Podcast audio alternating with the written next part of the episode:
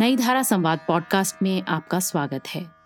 ये है सीज़न तीन का एपिसोड चार, जो हमारे फेसबुक और यूट्यूब पेज पर 27 जून 2021 को प्रसारित हुआ था। इस एपिसोड में हमारे मेहमान थे वरिष्ठ पत्रकार व लेखक प्रियदर्शन जी। इस साक्षात्कार में उनसे बातचीत की हमारे सूत्रधार हिमांशु वाजपेयी ने। आइए सुनते हैं ये खास बातचीत। नमस्कार, मैं हूँ हिमांशु वाजपेयी और नई धारा संवाद की इस कड़ी में आपका स्वागत है। नई धारा संवाद, जैसा कि हम जानते हैं कि हम बात करते हैं हिंदी के कुछ लेखकों से, कुछ साहित्यकारों से और उनके जीवन के बारे में, उनके साहित्य के बारे में जानते हैं और साथ ही साथ एक बहुत अनूठी शुरुआत है ये कि हम लेखकों की, रचनाकारों की रचनाएँ उन्हीं की आवाज़ में, उनके अंदाज में सुनते हैं। तो इस कड़ी में आपका स्वागत है और आज हमारे साथ एक बहुत खास मेहमान है। हमारे साथ प्रियदर्शन जी हैं जो कि बैक वक्त कई खूबियों के मालिक हैं।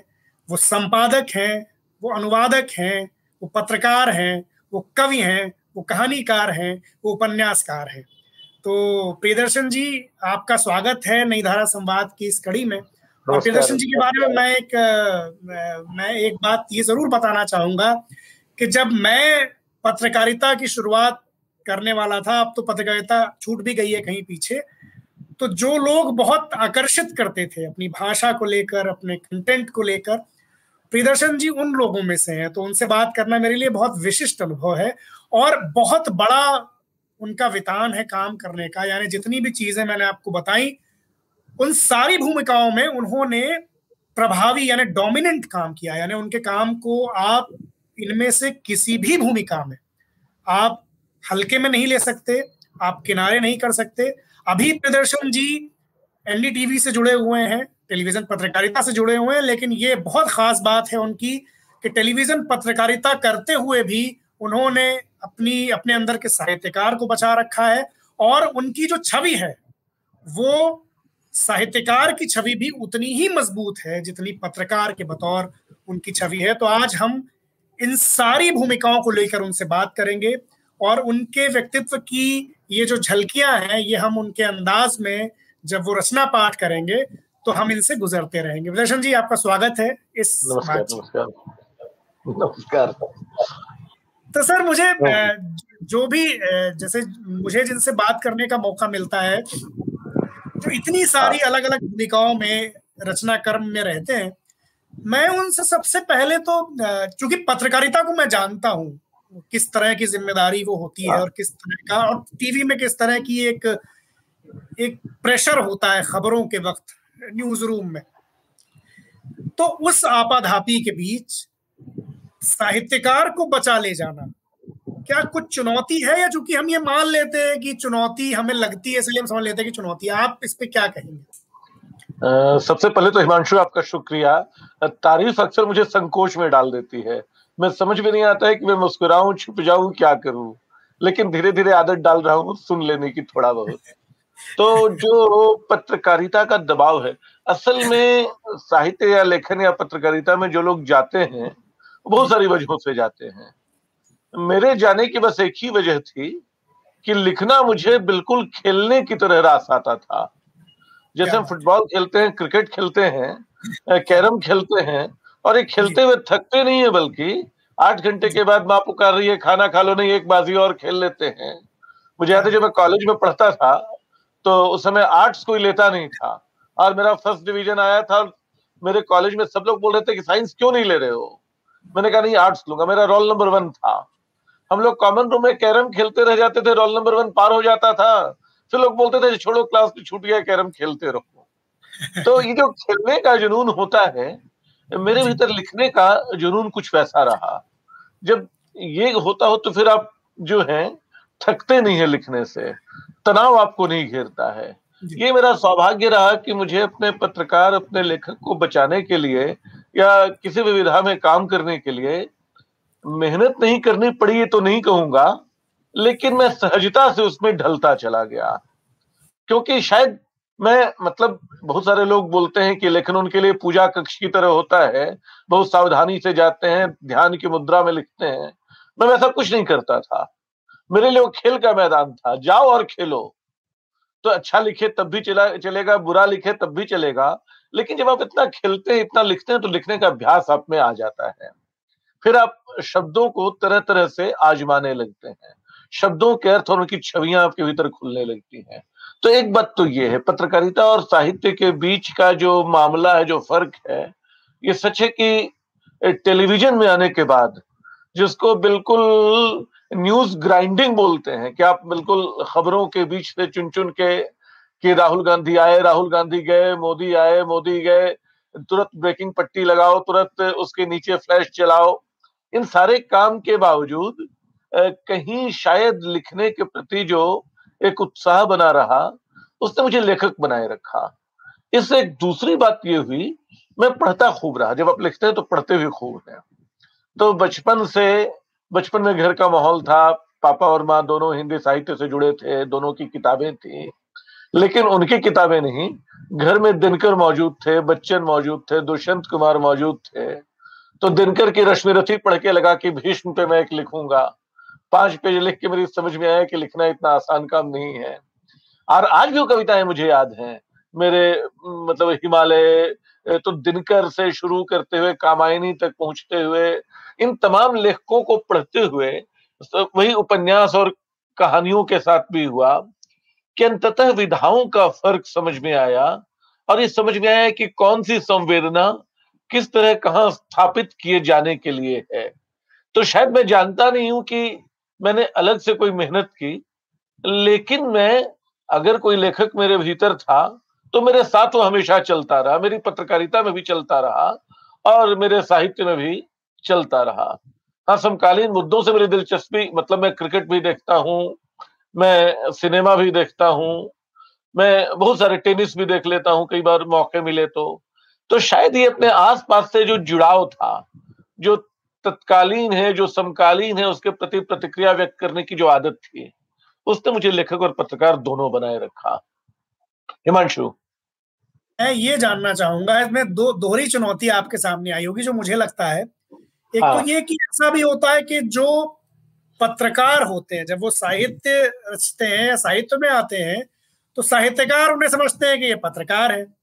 और पत्रकारिता में जैसी पत्रकारिता अभी हो रही है टीवी में जैसे आप टीवी से जुड़े हुए हैं तो उस टीवी की दुनिया में आपको हमेशा ये माना जाता है कि ये तो साहित्य का आदमी है जो पत्रकारिता में है। तो हाँ, ये हाँ, द्वंद जो है ये इस इस पर हम जानना चाह रहे थे कि ये परसेप्शन का जो द्वंद होता है लोगों का इससे कैसे जूझते हैं आप? इस परसेप्शन के द्वंद का एक छोटा सा किस्सा बता दूँ मैं। एनडीटीवी में जब आया तो विनोद दुआ उससे चार पाँच साल बाद जुड़े 2005 में। तो किसी ने उनको मेरे बारे में बताया था तो हमारी अच्छी बातचीत होती थी। उसके कुछ दिन बाद मुझे उनका प्रोग्राम करने का कोई अवसर मिला। तो कोई एक शब्द था जिसपे हमारा विवाद तो नहीं हुआ, लेकिन मुझे लगा कि शायद वो मेरी बात काट रहे हैं। तो मैंने उनको कहा कि, विनोद जी, मुझे भाषा आती है। विनोद जी ने जो अपने ढंग से बहुत स्वाभिमानी, बहुत अक्खड़ और मतलब जो लोग जानते हैं उनको निजी तौर पे जानते होंगे कि दूसरों को उनकी औकात बता देने में माहिर आदमी है। उन्होंने बिल्कुल विनम्र लहजे में कहा कि प्रियदर्शन, मैं तो आपको साहित्यकार जैसा कुछ समझता था। आपसे पक्का पत्रकार तो मैंने देखा ही नहीं। मतलब इसलिए कि शायद समकालीन घटनाओं पे मेरी नज़र रहती थी। तो खैर, ये अपनी तारीफ़ हो गई जो मुझे नहीं करनी चाहिए। हाँ ये परसेप्शन है। और साहित्य में कई बार मैंने देखा कि कोई मुझे कहानीकार कहानीकार का ठप्पा मेरे ऊपर इसलिए लग गया कि शायद सबसे पहले मेरा कहानी संग्रह आया। और अक्सर ये लोगों के साथ होता है। उदय प्रकाश ने एक बातचीत में कहा कि वो कवि कहलाना चाहते हैं, लेकिन लोग उनको कथाकार मानते हैं। तो कोई एक इमेज आपके साथ चस्पा हो जाती है भले आप दूसरी विधाओं में काम कर रहे हो।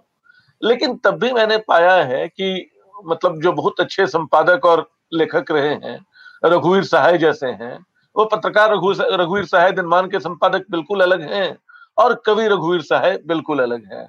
धर्मवीर भारती ने जब धर्मयुग निकाला तो एक अलग संपादक रहे और लेखक के तौर पे एक अलग रहे। मैं अपने आप को उस परंपरा से नहीं जोड़ रहा हूँ कि ये नहीं बोल रहा हूँ कि मैं उनके आसपास कहीं हूँ लेकिन लेकिन ये लोग ये लोग हाँ, करते ही हैं। हाँ, ये लोग लेकिन अंततः आप खांचों को तोड़ पाते हैं अगर आपके लेखन में ताकत होती है तो। अगर आपकी पत्रकारिता में दम होता है तो आपके यहाँ के लोग जानते हैं कि ये ब्रेकिंग न्यूज़ भी हैंडल कर लेगा ये स्क्रिप्ट भी लिख लेगा, ये आधे घंटे की डॉक्यूमेंट्री भी बना लेगा।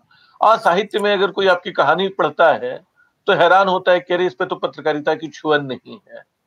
तो शायद अंततः हमारा लेखन, हमारा काम ही हमारे लिए खांचे तय करता, तोड़ता, बनाता है। तो ये एक भरोसा मुझे अपने भीतर है कि मतलब जो इन तमाम वर्षों के अनुभव से हासिल हुआ है कि मुझे इन भूमिकाओं में अलग अलग देर सवेर मेरे कुछ मित्र हैं कुछ पाठक हैं जो मानेंगे कि वो इन तमाम विधाओं विधाओं में मैं काम कर पा रहा हूँ। हाँ। सर मैं पहले तो जो दर्शक हमें सुन रहे हैं देख रहे हैं उनसे हाँ। मैं कह दूँ कि आपके जो सवाल है प्रियदर्शन जी से वो आप भेजते रहें। आखिर के दस मिनट में हम आपके सवाल लेंगे यानी जो बात आप प्रियदर्शन जी से पूछना चाहते हैं वो आप पूछ सकते हैं। आखिर के दस मिनट उन सवालों के लिए है।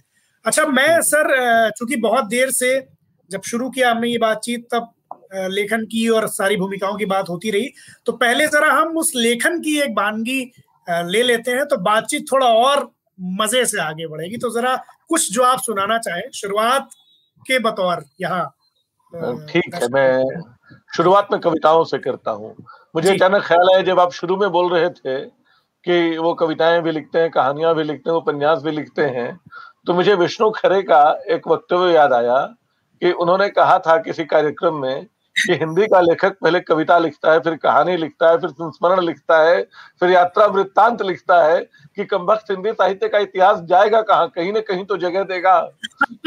तो बहुत अच्छा है। ख्याल से इस ख्याल से तो नहीं लेकिन शुरुआत में कविताओं से करता हूँ।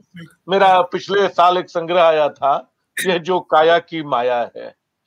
कविताएँ लिखते हुए मैं अक्सर एक बात पाता हूँ कि विचार की प्रक्रिया से मैं अपने आप को दूर नहीं कर पाता हूँ। संवेदना और विचार के बीच जो संतुलन होता है वो कई बार कविता में टूटना चाहिए कई बार बिंबात्मकता बड़ी हो जाती है उसमें। लेकिन आ, मैं अपनी कविताओं की सीमा भी देखता हूँ शायद शक्ति भी जो भी कहें उसको लेकिन खैर कविताओं को बोलने देते हैं। आ, मैं कुछ कविताएँ सुनाता हूँ। काश की पहले लिखी जाती है कविताएँ। एक, इस श्रृंखला के तहत तीन कविताएँ हैं। काश की पहले लिखी जाती है कविताएँ। वह एक उजली नाव थी, जो गहरे आसमान में तैर रही थी। चांदनी की झिलमिल पतवार लेकर कोई तारा उसे खे रहा था। वह एक उजली नाव थी, जो गहरे आसमान में तैर रही थी। चांदनी की झिलमिल पतवार लेकर कोई तारा उसे खे रहा था।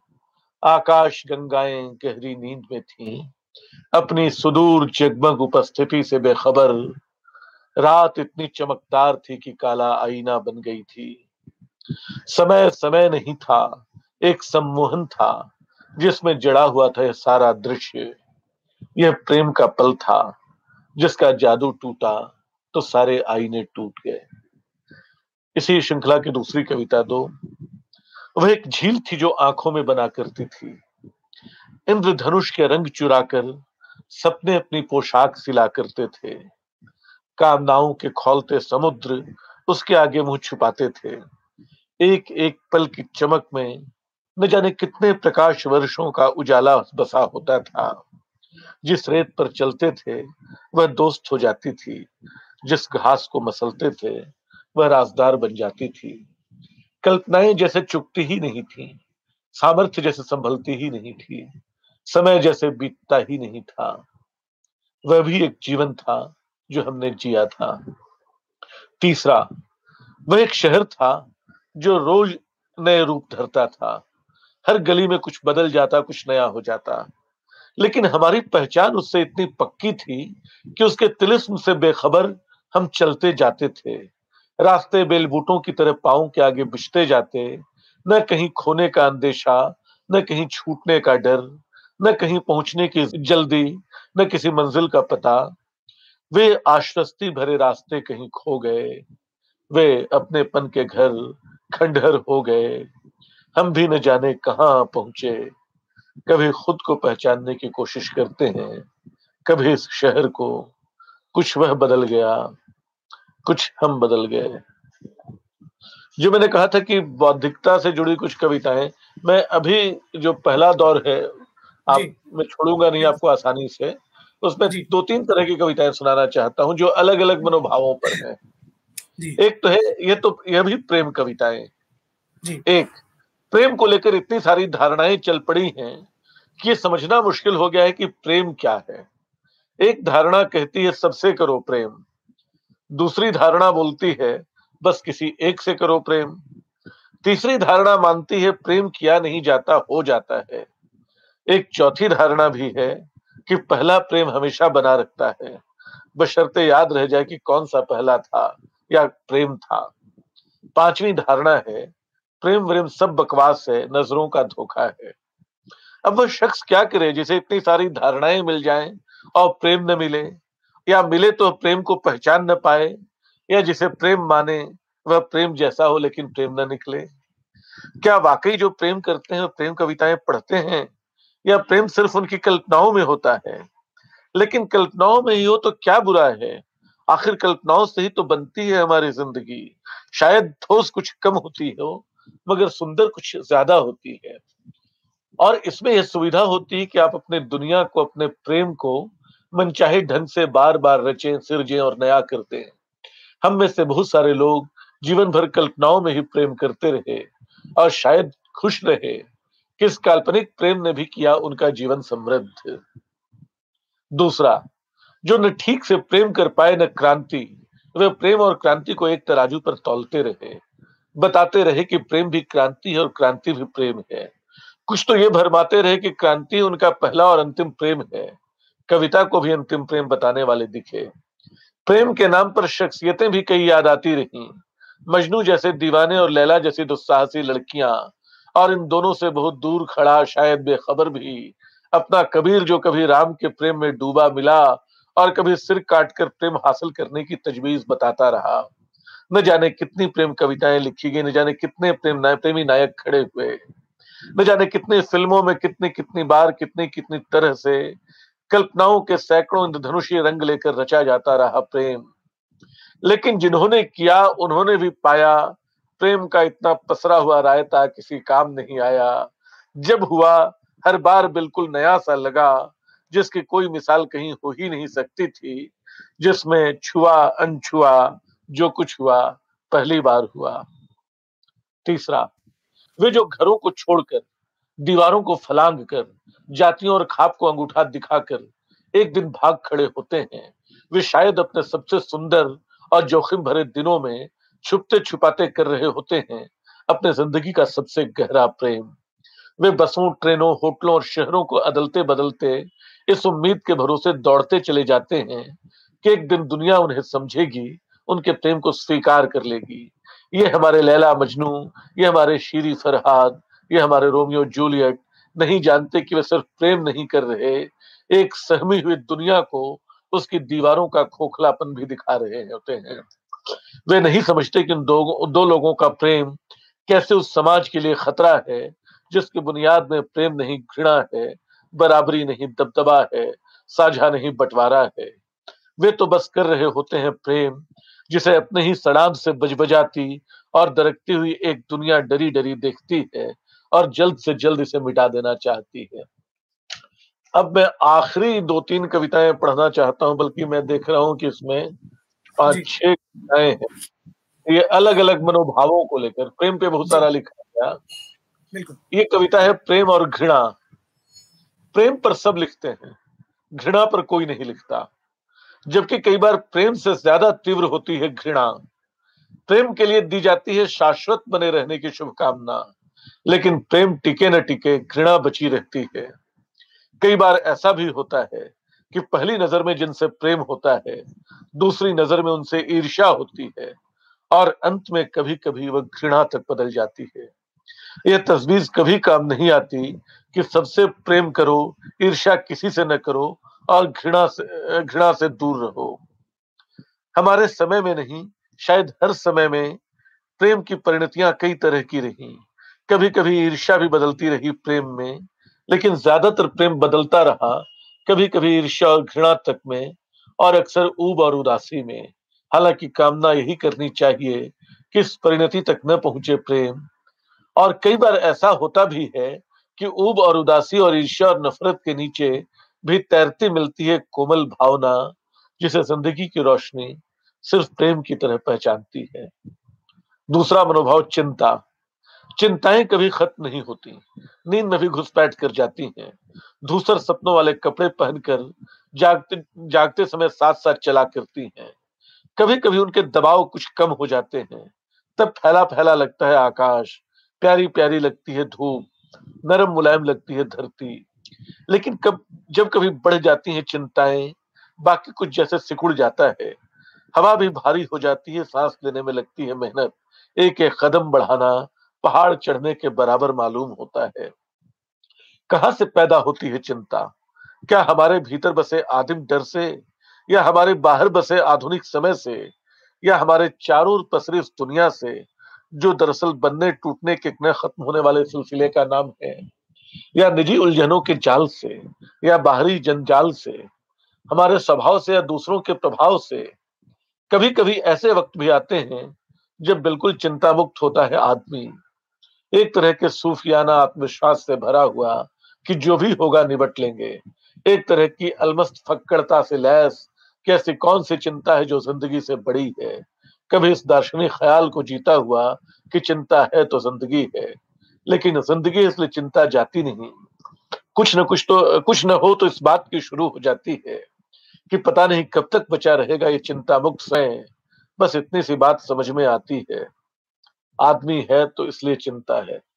मुझे लगता है अभी इसको यहाँ विश्राम देते हैं क्योंकि उम्मीद डर लालच बहुत सारी कविताएँ हैं दुख जिन पर बाद में कभी आएँगे। अच्छा ये जब आप ये कविताएँ सुना रहे थे तो एक हाँ. तो ये बात बिल्कुल तय हो जा रही थी कि जो आपको सुन रहे हैं इस वक्त वो उनके मन में ये यकीन पक्का हो जाएगा कि आप कवि हैं पहले। जो अच्छा अच्छा अच्छा। इन कविताओं में इतनी इंटेंसिटी इतनी शिद्दत है कि ये साबित कर देती है कि आप कवि तो है मतलब अच्छा। बुनियादी तौर पर कवि है लेकिन यही आपके साथ जो दिलचस्प बात लगती है वो ये लगती है कि जब आप कविता पढ़ रहे हैं तो आप ये यकीन हो रहा है कि आप कवि हैं अभी मैं आपसे कहूँगा कि आप वो कॉलम्स का हिस्सा पढ़िए जिन्होंने मुझे पहले पहला आपका दीवाना बनाया था तो दर्शकों को उनकी मजबूती के बारे में भी पता चलेगा लेकिन मैं अभी यहाँ पर आपको रोककर एक सवाल पूछना चाहता हूँ हाँ, हाँ, हाँ. ये है कि अभी तो ये जो कविताएँ आपने सुनाई ये बहुत ही पर्सनल बहुत ही व्यक्तिगत जो हाँ. भावों की भावों का उभार है उस पर है लेकिन एक चूँकि जैसे अभी पेंडेमिक चल रहा है और मैं देख रहा था कि आपने पिछले दिनों कुछ गज़ल नुमा चीज़ें भी लिखी हैं जिनमें हाँ, हाँ, हाँ. तो क्या कवि के बतौर ये जो बाहर की चीज़ें हैं ये भी आपको प्रभावित करती रही है ये आपकी कविता में आती रही है या इसे आप कैसे देखते हैं कविता का जो बाह्य पक्ष है जो अपने आसपास के परिवेश से प्रभावित होता है। जिसको सामाजिक सरोकारों की कविता कहते जी बिल्कुल बिल्कुल बिल्कुल। हाँ असल में देखिए जिनको वो गजलें कह रहे हैं मैं उनको अपनी रचनाएँ नहीं मानता हूँ।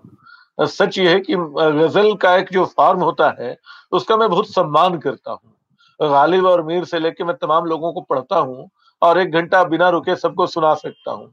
इसलिए मैं जो जानता हूँ कि मैं गजलों के नाम पे जो लिख रहा हूँ गजलें तो कतई नहीं है। उनमें रदीफ काफिया नहीं है।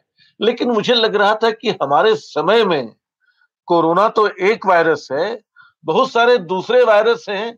अगर इस वायरस से हम निपट भी लेंगे, कोरोना का तो टीका हमने बना लिया, लेकिन जो नफरत का वायरस पिछले दो वर्षों में हमने अपने आसपास खड़ा होते देखा, इस वायरस से निबट के भी अगर उस वायरस से नहीं लड़ पाए, इससे बच के फिर बचे रहने का कोई मतलब नहीं रह जाएगा।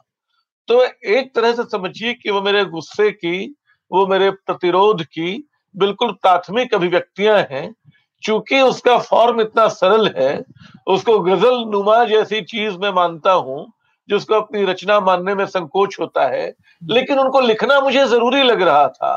पिंजड़ा तोड़ पिंजड़ा तोड़ ये नारा वाली कविताएँ भी कई बार काम आती हैं। बिल्कुल। तो मैं उनको सुनाने हाँ। बिल्कुल रचनाएँ तो आप ही की है हाँ, गज़ल हाँ, बिल्कुल बिल्कुल। सही बात है गज़ल हाँ, की जो शास्त्रीयता है वो अलग चीज़ है हाँ, हाँ मैं उनकी क्वालिटी को लेकर मैं जानता हूँ कि वो गजलें नहीं है लेकिन मेरी रचनाएँ हैं। उनको मैं खारिज नहीं कर रहा हूँ क्योंकि हर रचना का अपना एक इस्तेमाल होता है। और मैं जानता हूँ कि मेरी जो बहुत अच्छी कविताएँ जो सामाजिक सरोकारों वाली जो कविताएँ मेरे पास हैं ऐसी बहुत सारी कविताएँ धर्म को लेकर अधर्म को लेकर करुणा को लेकर मज़बूत ताकतवर रोहित वेमुला पे मैं बल्कि चाहूँगा सुनाना जो मैंने लिखी थी कविताएँ।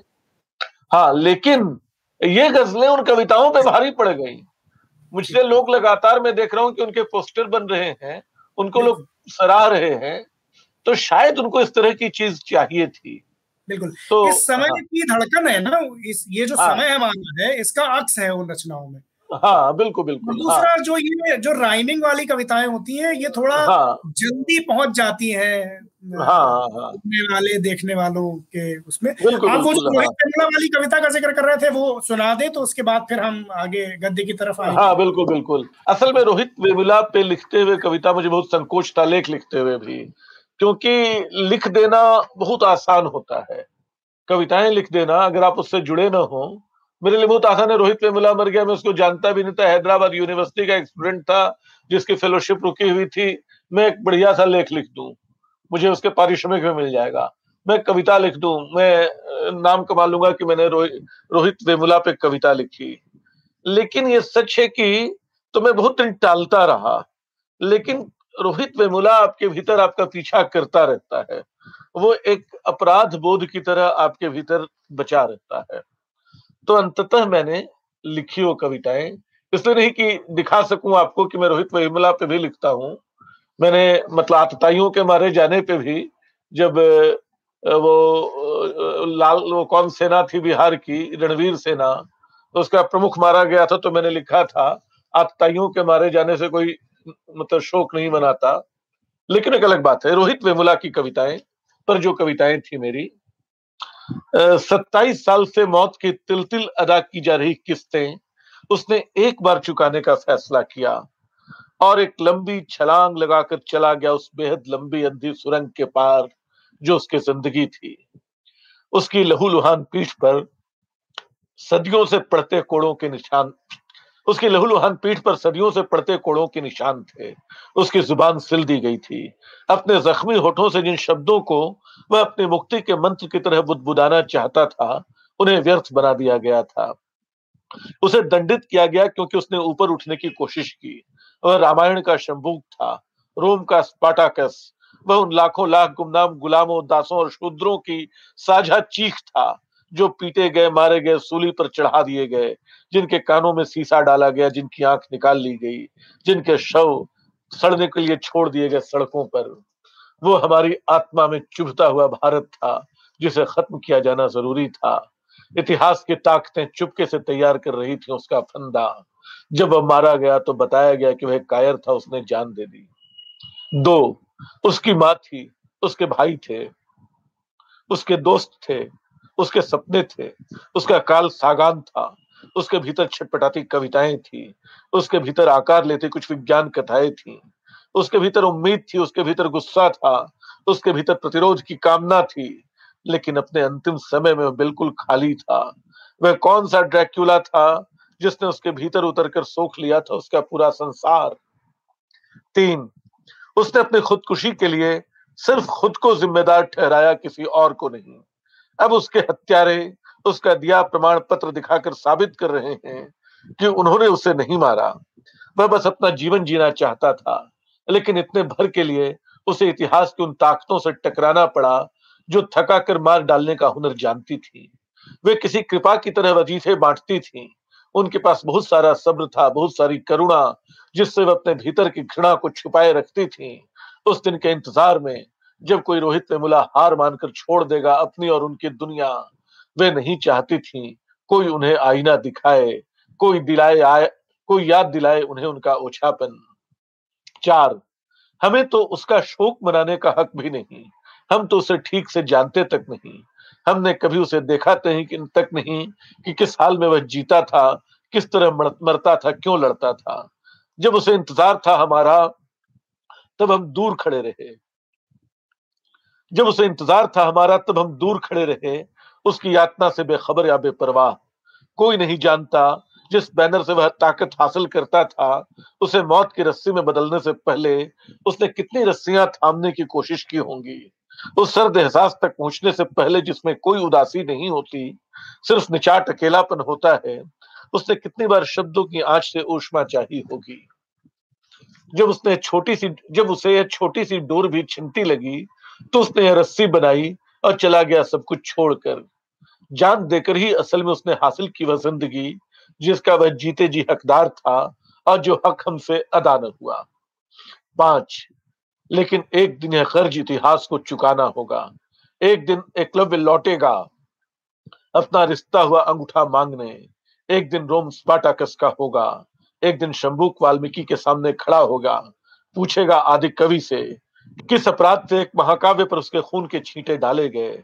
अपने खून से जो स्याही तुमने बनाई है रोहित में मुला एक दिन वो भी काम आएगी। ये थी रोहित में मुला पे कविताएँ। बातचीत के दौरान प्रियदर्शन जी ने अपने बचपन, साहित्यकार व पत्रकार की अपनी छवियों में अपनी भूमिका, सामाजिक सरोकार हेतु कविताओं की ज़रूरत जैसे विषयों पर विस्तार से चर्चा की। साथ ही उन्होंने अपनी कुछ चुनिंदा रचनाओं का पाठ भी किया आइए सुनते हैं इसके आगे की रोचक बातचीत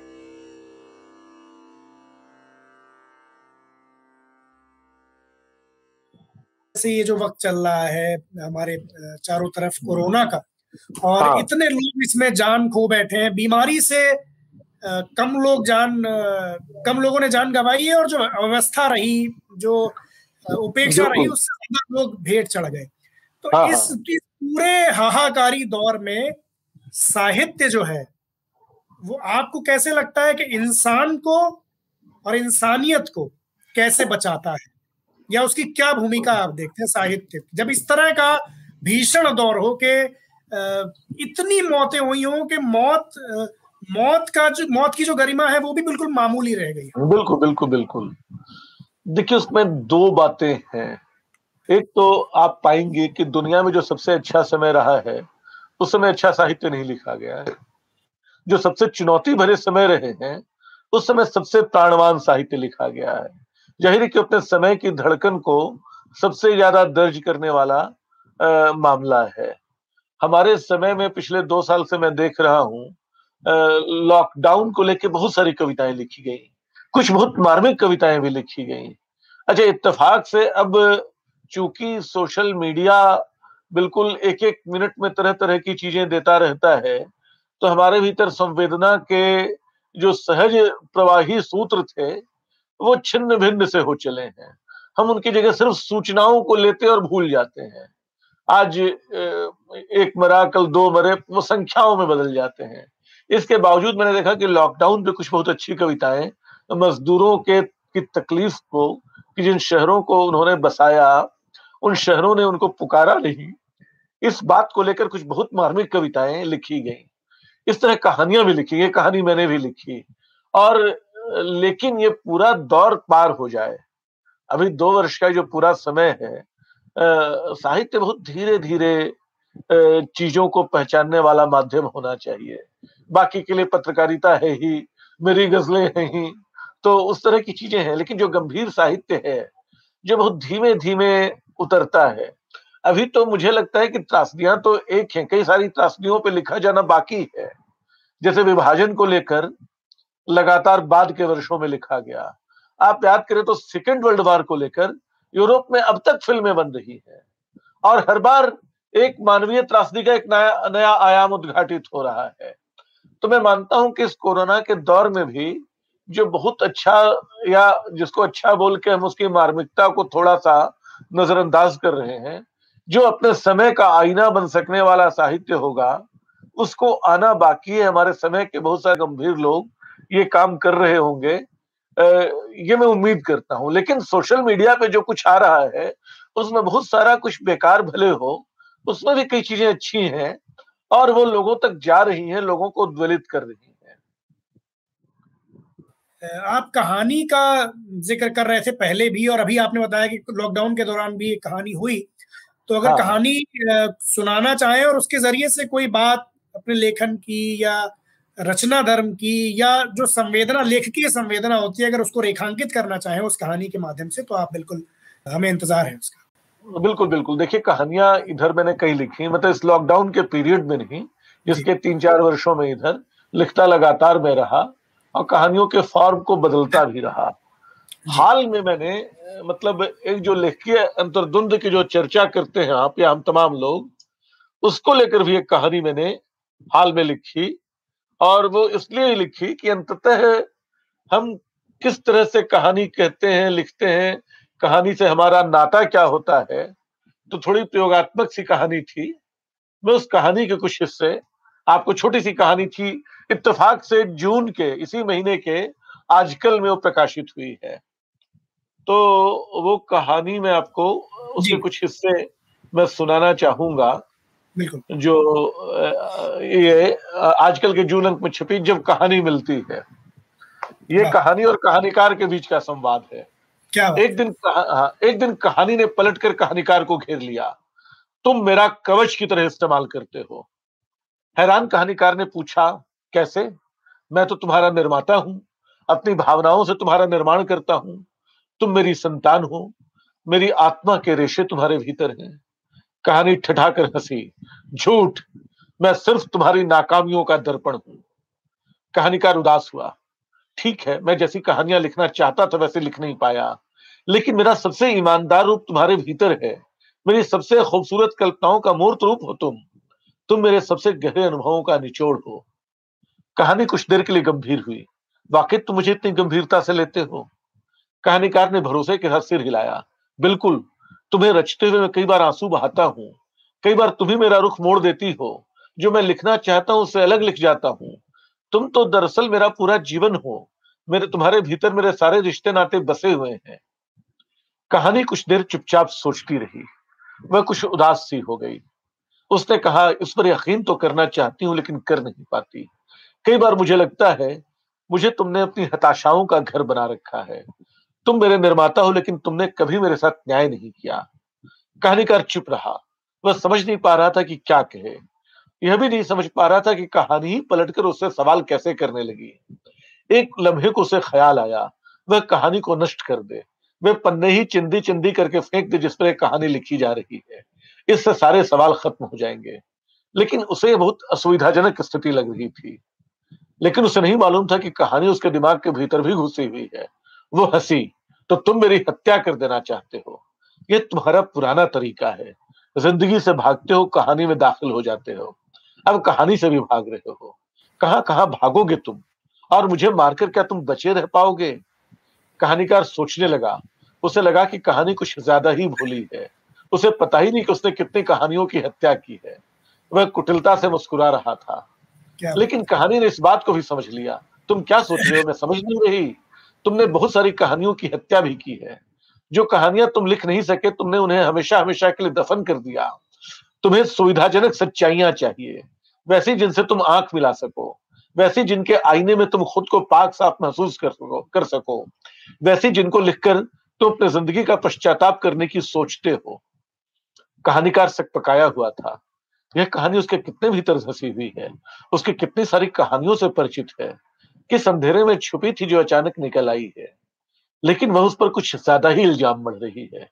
जो कहानियाँ उसने लिखी हैं, सच्चे दिल से लिखी हैं, जो नहीं लिख पाया, उसके संकट कुछ और थे। यह तो कुछ ऐसा हो रहा है जैसे कहानी ही नए सिरे से लेखक को लिख रही है। नहीं, मैं तुम्हें नए सिरे से नहीं लिख रही। जैसे किसी गहरे कुएँ से आई कहानी की आवाज़ ने उसे फिर चौंका दिया। वह कह रही थी, जो तुम असल में हो, उसके तुम्हें याद दिला रही हूँ। कथाकार सोचने लगा, वह असल में क्या है? क्या वह कुछ है भी?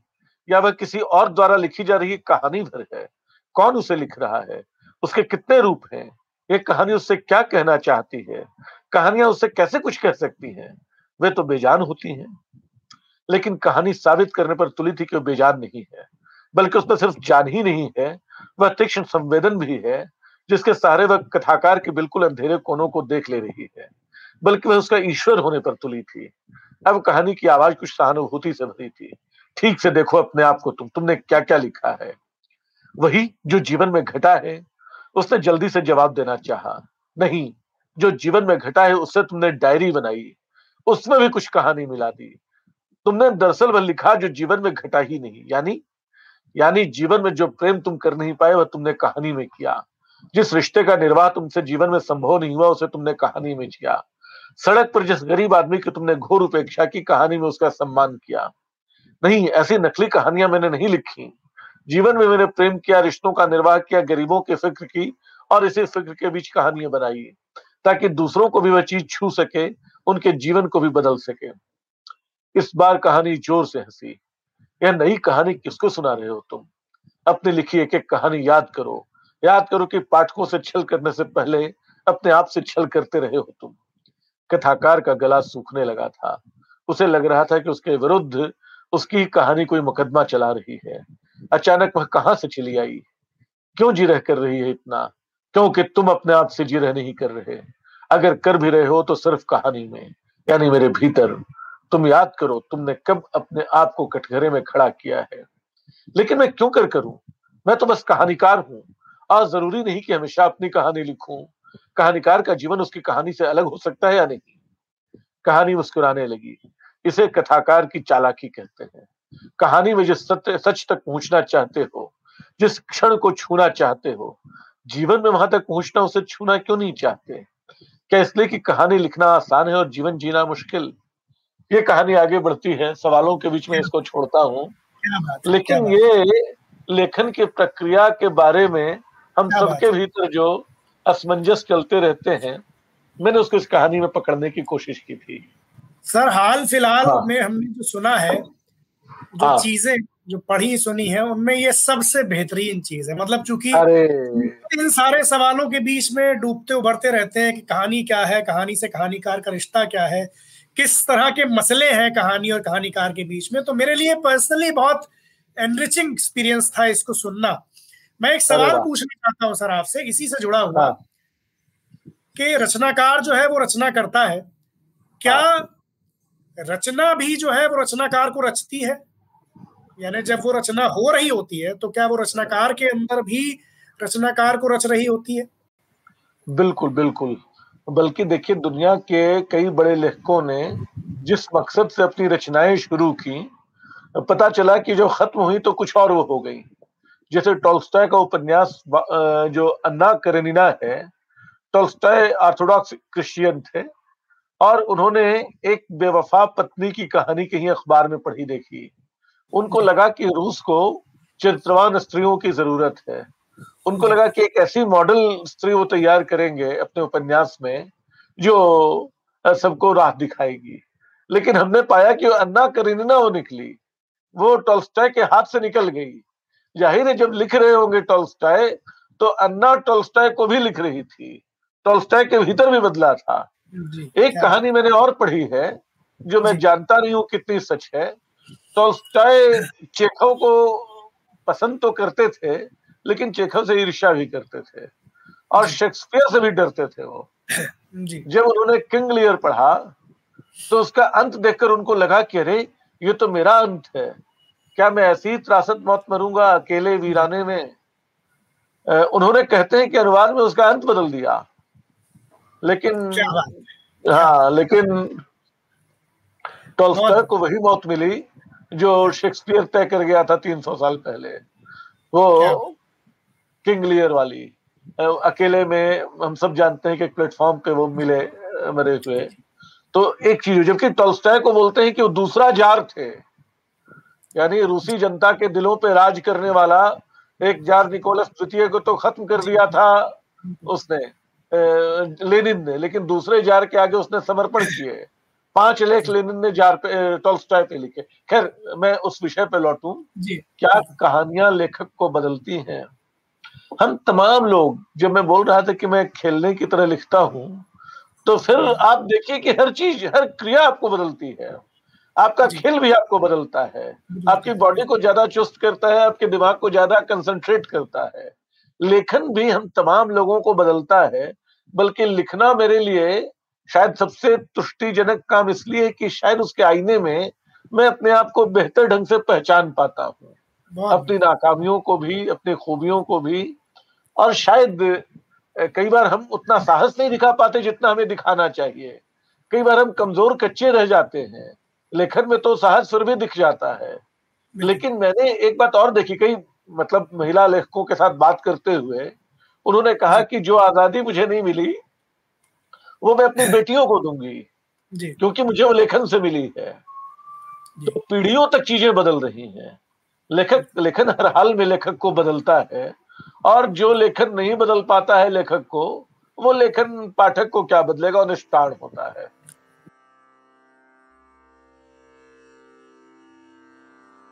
नई धारा संवाद लाइव के अंतिम चरण में दर्शक अपने प्रिय रचनाकार से अपने प्रश्न पूछते हैं। अब सुनते हैं। दर्शकों द्वारा पूछे गए सवाल और प्रियदर्शन जी द्वारा दिए गए उनके उत्तर।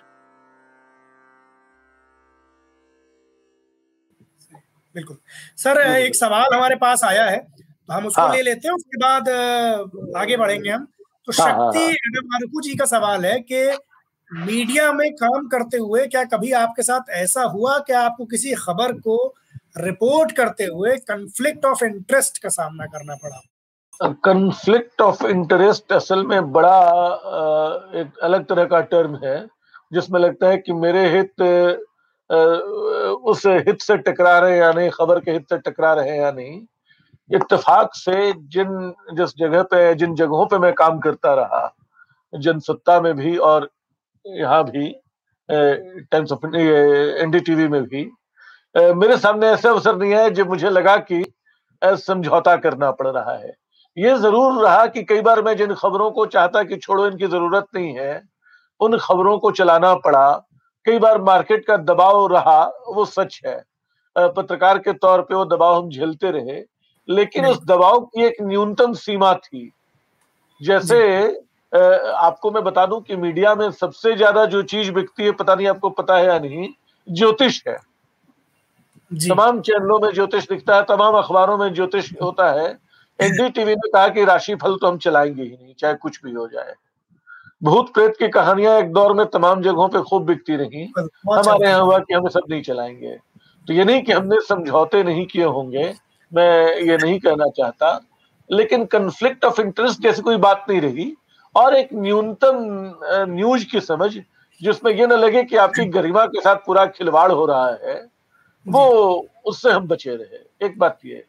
दूसरा ये ज़रूर रहा कि कई बार खबरों की जो अपनी प्रकृति है कई बार हम उसको पहचान नहीं पाते। मैं आपको एक घटना बताता हूँ जो मैंने अपनी कहानी में उसका ज़िक्र किया था। जी। जब मुंबई का अटैक हुआ था या कोई आतंकवादी हमला था जी। तो उसके शॉट्स आए थे। एक और हम लोगों के लिए जो सबसे बेरहमी वाले शॉट होते हैं सबसे अच्छे होते हैं कोई रो रहा हो सबसे अच्छा है ए, कोई बिलख रहा हो कोई रोते हुए कुछ कह रहा हो इस तरह के शॉट बड़े अच्छे होते हैं। तो एक लड़की आई दौड़ती हुई मेरे पास एडिट करके कि सर ये फला शॉट चला लीजिएगा बहुत अच्छे हैं। मैंने कहा क्या है उस शॉट में? तो कहा कि माँ बेटी का का शव लिए हुए है। और बोलते बोलते रोने लगी। जब वो व्याख्या कर रही थी शॉट की तब उसको समझ में आया कि उसने क्या बनाया है। वो रो पड़ी वहाँ। पत्रकार के तौर पे जैसे कोई डॉक्टर के साथ भी होता है जब वो नश्तर चलाता होगा तो शायद उसको अपने भीतर एक तरह की निर्विकारता ओढ़ लेनी पड़ती होगी। पत्रकार के तौर पे कई बार बहुत संवेदनहीन बनाने वाली चीज़ें होती हैं। और मैंने तो उपन्यास ज़िंदगी लाइफ में इसका ज़िक्र किया है अपने एंकर से बात करके भी कैसे एक मास्क ओढ़ना पड़ता है।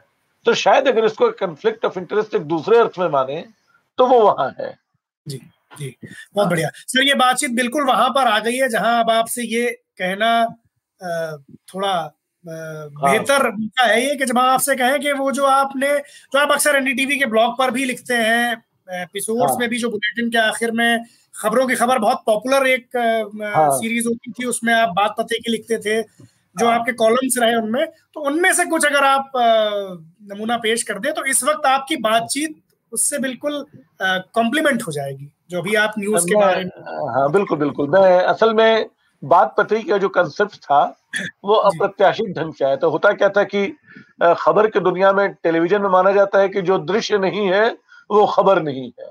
अगर आपके पास शॉट नहीं है तो खबर नहीं है। और खबर जो आप करते थे रिपोर्टर की कई बातें जो एडिटोरियली हम लोग अखबार में कह लेते थे टेलीविज़न में उसकी जगह नहीं मिलती थी। तो मैंने कहा कि कोई एक हिस्सा निकाला जाए जो जनसत्ता के थर्ड एडिटोरियल जैसा हो ऑफ़ बीट किस्म का, जिसमें आप ऐसी बात कर सकें जो आप खबरों में नहीं कह सकते हैं। उसकी एडिटिंग का तरीका भी निकाला गया कि उसके बहुत स्लो मो में धीरे धीरे बहुत हल्के धुंधले शॉट्स पे एडिट किया जाए, ताकि शब्द और विचार उसमें प्रधान हो सके। तो अक्सर मैं खोजता था ऐसी घटनाएँ जो बड़ी चौंकाने वाली तो न कहें, जो हमें छूती हो। तो एक प्रसंग मैंने देखा, ये शायद 2005 मार्च के आसपास की बात होगी, या उसके बाद की, नहीं नहीं, बहुत बाद की बात थी। शायद मैं भूल गया समय उसका। एक एथलीट था Bruce Jenner. Bruce Jenner Olympic का गोल्ड मेडलिस्ट था। और उसने चौसठ साल बाद अपना लिंग परिवर्तन कराया था, स्त्री बन गया था। और फोटोशूट उसने कराया था। मैं हैरान रह गया कि डेकाथॉलन जैसे खेल में गोल्ड मेडल लेने वाला प्लेयर ओलंपिक में मतलब वो छोटी बात नहीं थी वो अचानक छियासठ साल बाद क्या कर रहा था? मैंने उसमें बात पते की लिखा था जो मेरा ख्याल है कि तुरंत मैं आपको सुनाता हूँ। वो छोटा सा होता था। बिल्कुल सर बिल्कुल। उन्नीस सौ छिहत्तर के मॉन्ट्रियल ओलंपिक में ब्रूस जेनर ने डेकाथलॉन में स्वर्ण पदक जीता। डेकाथलन यानी दस खेलों की प्रतियोगिता, जिसमें दुनिया भर के मर्दों की असली ताकत का इम्तहान होता है। लेकिन जब रूस दौड़ते थे तो उनके भीतर एक औरत भी दौड़ती थी। वह लगातार उनके भीतर दौड़ती रही। पूरे चौसठ बरस बाद वो बाहर आई है। उसके बाहर आने से दुनिया हैरान है। वो देख रही कि अपने जिस सितारे को वो इतने बरसों में मर्द की तरह पहचानती रही, वो औरत निकली। लेकिन इतने बरस तक ब्रूस ने यह सच्चाई क्यों छुपाए रखी? क्या वे अब तक डरती रही? या वो इससे बेखबर थी? ये भी संभव है कि ब्रूस के भीतर के मर्द ने इस औरत को मारना चाहा हो। उसे अपने भीतर बार बार कुचला हो, दबाया हो। लेकिन औरतें पिटती हैं, दबती हैं, आसानी से मरती नहीं। उनके भीतर एक आत्मा जैसे किसी लौ की तरह जलती रहती है। वह लौ ब्रूस के भीतर भी जलती रही और उसने आखिरकार अपना एक जिस्म, एक आकार हासिल कर लिया। उन्होंने अपना यौन परिवर्तन कराया और अब वो कैथलिन जेनर हैं। यही नहीं, इस उम्र में उन्होंने वैनिटी फेयर के लिए फ़ोटो शूट किया है। ब्रूस जेनर की कहानी हमें क्यों छूती है? हमारे समाज में औरत होना आसान काम नहीं है। इसके लिए बड़ी कीमत चुकानी पड़ती है।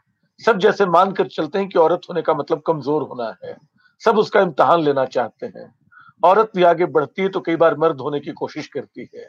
लेकिन यहाँ एक मर्द है जो औरत बनकर खुश है, क्योंकि इसी में उसके अपना वजूद सार्थक लगता है। इससे ये समझ में आता है कि औरत और मर्द के जो सामाजिक कटघरे हमने बनाए हैं, वे अंतिम नहीं है। ये जो समझ बनाई कि औरत जिस्मानी तौर पर कमज़ोर होती है और मर्द मज़बूत, वह सही नहीं है। दरअसल हर स्त्री के भीतर एक पुरुष होता है और हर पुरुष के भीतर एक स्त्री। पुरुष पहले अपने भीतर के स्त्री को मारता है और फिर एक अपराध बोध में जीता दुनिया भर की औरतों को अपने से हे समझता है। लेकिन एक स्त्री अपने भीतर के पुरुष को भी पाल लेती है। लेकिन एक स्त्री अपने भीतर के पुरुष को भी पाल लेती है और खुद को भी बचाए रखती है। शायद इसीलिए संभव होता है कि एक ओलंपिक विजेता अपना जीता हुआ सोना, अपना बनाया हुआ रिकॉर्ड, अपनी हासिल की हुई शोहरत और अपना बसाया हुआ परिवार सब छोड़कर अब जैसे अपने वजूद को तलाशता है फिर महसूस करता है कि वह दरअसल स्त्री है। सबसे सुंदर बात यह है कि इस महसूस करने में न कोई संकोच है न सतहीपन बस एक मानवीय अभिमान जो अपनी नई पहचान बना रहा है। ये वो हिस्सा है क्या जो मैंने बात पते की लिखा था ब्रूस जेनर पे। और मुझे लगा कि क्या वाकई चौसठ साल बाद वो पुरुष बनने को वो पुरुष स्त्री बनने को तैयार था। एक दूसरा जो तहलका का मेरा कॉलम था एक बात मैं बता दूँ शायद मैंने बातचीत में आपसे कही थी। 2002 तक मैं खूब लिखता था जनसत्ता में रहते हुए दिन भर लिखने का ही काम था। लेकिन जब 2003 में मैं टीवी में आया तो टीवी की दुनिया कुछ अजीब सी दुनिया थी। उस दुनिया में भागदौड़ इतनी ज़्यादा थी कि लगता था कि मेरा लिखना छूट जाएगा। उसी बीच जनसत्ता ये तहलका का प्रस्ताव आया मेरे पास कॉलम लिखने का। जी। और वो कॉलम मेरा ख्याल है कि कई बरस चला जब तक तहलका के बिल्कुल आखिरी दिनों तक वो चलता रहा और उसमें मैंने कई टिप्पणियाँ लिखी।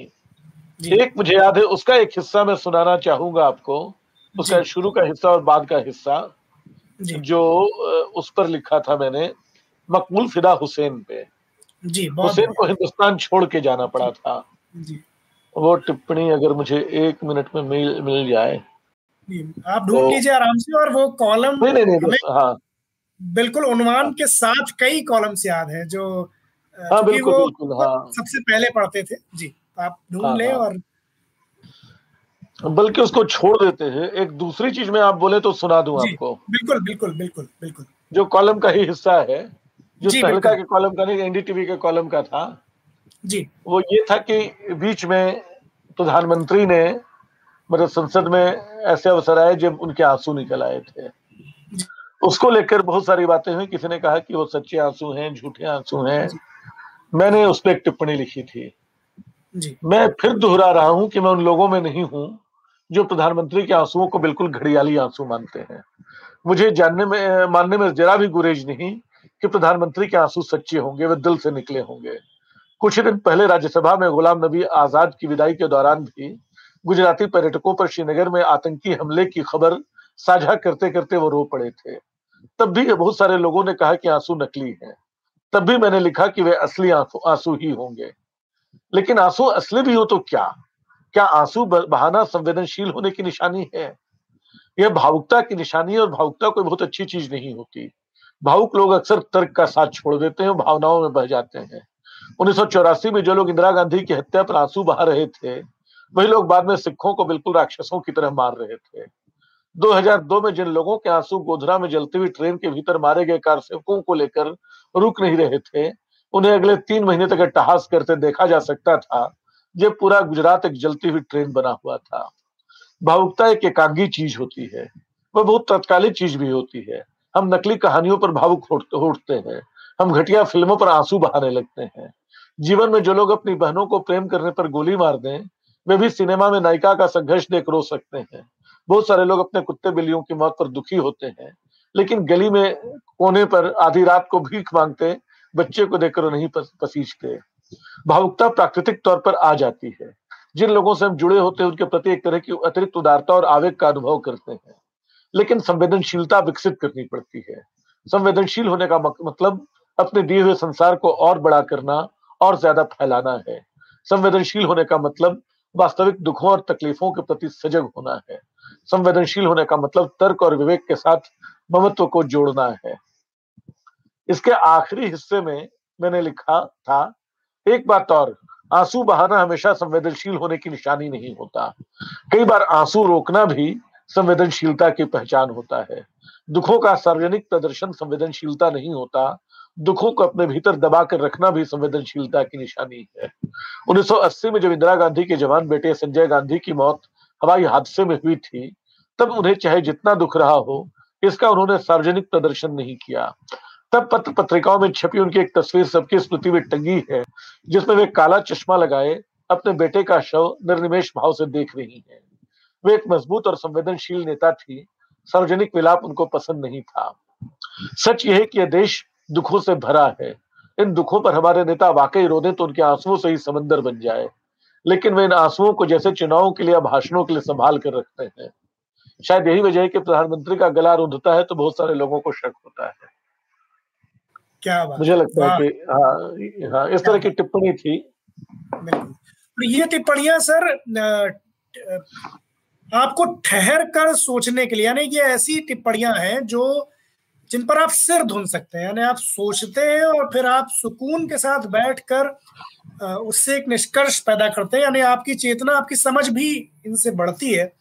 और ये पत्रकारिता में रहते हुए मतलब जिस तरह की पत्रकारिता अभी हो रही है, उसमें खुद की ये संवेदनशीलता बचा ले जाना भी अपने आप में एक बड़ा काम है जो आप कर पाए, जो मुझे बहुत हमेशा फैसिनेट करता रहा कि चूँकि आप तो इतना जमाना अब हो गया टीवी के साथ कि आपने तमाम चरण देख लिए टीवी पत्रकारिता के। तो उन सारे चरणों से गुजरते हुए भी अगर आप ये विवेक कर पा रहे हैं कि भावुकता और संवेदनशीलता में क्या फ़र्क है और उसकी तह तक जा पा रहे हैं तो ये मेरे लिए जाती तौर पर ये सुनना बहुत खास बात थी सर अब वक्त चूँकि हमारे पास लिमिटेड हाँ। है इस बातचीत में तो मैं आखिर में आपका शुक्रिया अदा करूँगा कि आप आए और बहुत ही मेरे लिए पर्सनली एक सूत्रधार के बतौर आपको सुनना बहुत ही ज़बरदस्त अनुभव रहा जिससे मुझे भी अच्छा लगा। क्या हम सवाल नहीं लेंगे एक आध अगर गुंजाइश हो तो? नहीं समय है बिल्कुल ना। जी जी नहीं नहीं सवाल नहीं। एक तो मैंने आपसे पूछा था और बाकी जो सवाल है वो उस तरह के नहीं हाँ, लगे हाँ। ली जाए। लेकिन ये ज़रूर है। सर कि इस बातचीत को मैं अभी जब ये बातचीत खत्म होगी तो मैं इसको दोबारा सुनूँगा। अरे वाह। दर्शक जुड़े हुए हैं जो सुन रहे हैं वो इसको फिर से सुने क्योंकि इनमें इस बातचीत में ऐसी बातें की गई हैं जो आपको सरसरी तौर पर आ, समझने की आ, सरसरी तौर पर सिर्फ़ आप उनको देख कर निकल जाए ये ये काफ़ी नहीं होगा। आप उनको फिर से सुने। मैं तो कम से कम ज़रूर सुनूँगा। सर बहुत शुक्रिया आप आए। आपने बातें की और तमाम चीज़ों के बारे में न सिर्फ़ पत्रकारिता के बारे में कहानीकार के अपने द्वंद के बारे में राजनीति के बारे में समाज के बारे में तो बहुत शुक्रिया आपका सर। आप यहाँ पर आए। इस पॉडकास्ट को सुनने के लिए बहुत बहुत धन्यवाद। हमें उम्मीद है कि ये बातचीत आपको ज़रूर पसंद आई होगी। अगर आप भी संवाद के लाइव एपिसोड से जुड़ना चाहते हैं तो इसकी जानकारी पॉडकास्ट के डिस्क्रिप्शन में उपलब्ध है। जल्द ही आपसे फिर मुलाकात होगी। नमस्कार।